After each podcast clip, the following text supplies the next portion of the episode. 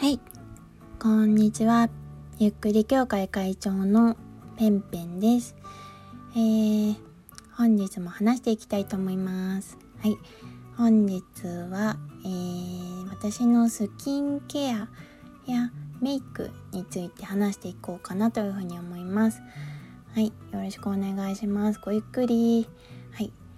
えー、そう。今日はね私のメイクまあラジオだからね声でおめえどんな肌やねんどんな顔やねんってのがね全然わかんないと思うんですけどまあ私の、えー、肌が最近こうなったのウーフみたいな話をしていきたいと思います。はい。まあね私ねあることをまあ本当ちょっと変えただけで肌のキメがねなんか自分でもねびっくりするぐらいぐる言えない。びっくりするぐらい変化があったのでちょっと話しそうかなっていうふうに思いました。はい。まあねまあ私のビフォーについて話すとうーん結構、えー、混合肌なんですよね。あのー、まあ鼻とかおでことかはほっぺは結構テカりやすいんだけど顎とかは結構乾燥したりしがちな肌でまあね油ぎっしゅ気味の混合肌みたいななんやそれみたいな感じだけどであの夏とかは本当に暑いからね毛穴もねもういつもねカッて開いている状態で全然キュッとしてくれなくてうん、それそういう状態でメイクをするとすごい崩れやすかったりでその毛穴をちょっと隠したいなっていう風に思うからあのパフでこうあのメイクメイクというかなファンデーションをこうつけるんだけどあのなんか結構毛穴を隠すためになんか色の濃いファンデーション色の濃いというか毛穴を隠せるの重視したファンデーション。まあ具体的に言うとマキアージュの、えー、ファンデーションとかそういうのを使っていました。でまあビフォアの私のメイクとしてはまず下地をあの塗ってあのセザンヌの落ちないやつあのアットコスメで1位とかのやつ。あれを塗ってでその後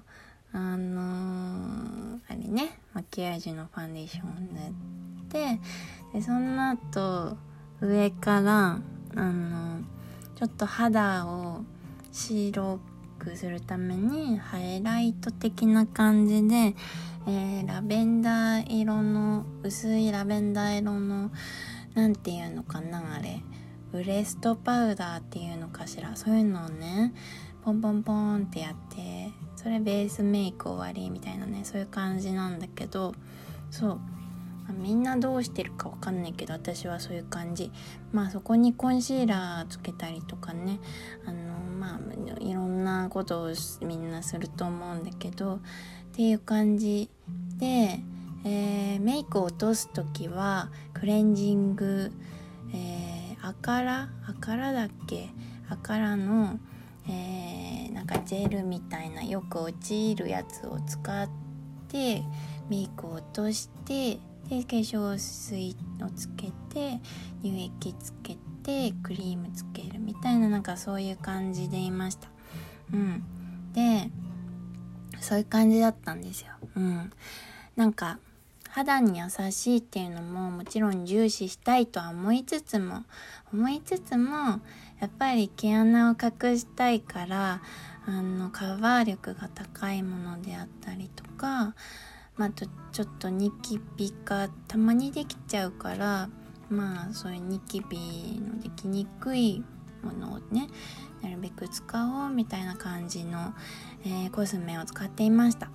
はいこれ私のビフォーです。でアフター何をしたかっていうとまああときっかけについて話そうかな。あの前の放送でも話したんだけど経皮毒っていうねその毛穴から入っ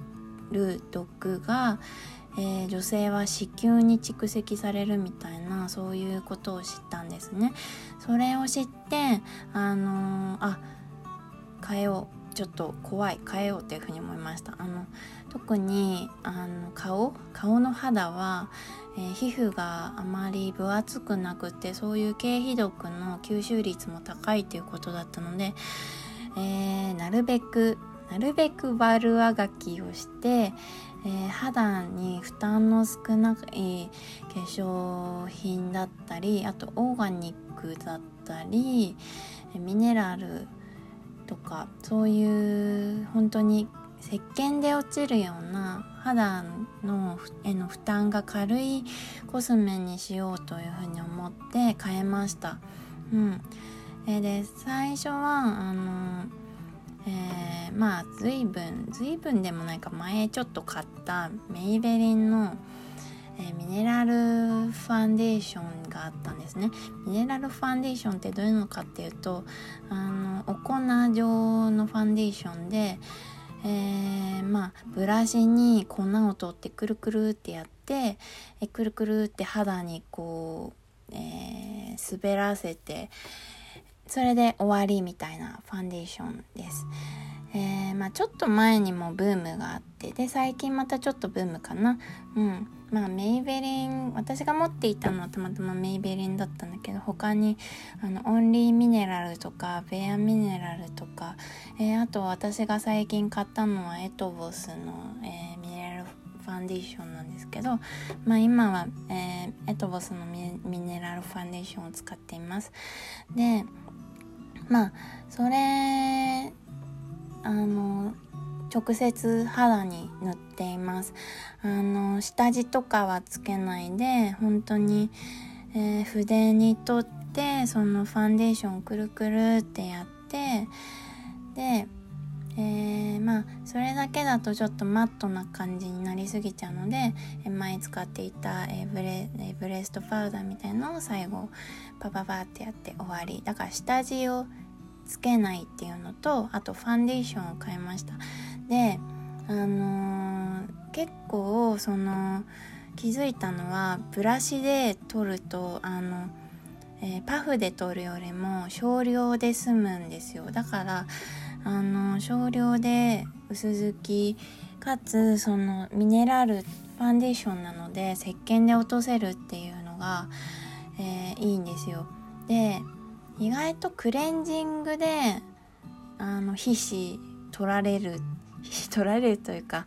あの毛穴が開きやすくなっちゃったりとかあと